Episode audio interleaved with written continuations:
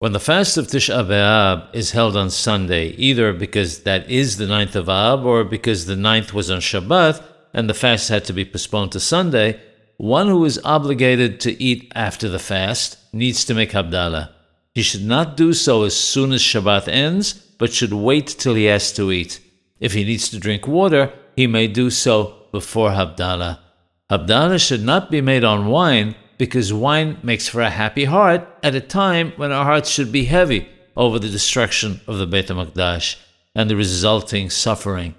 Therefore, one should squeeze grapes for the purpose or make it on grape juice.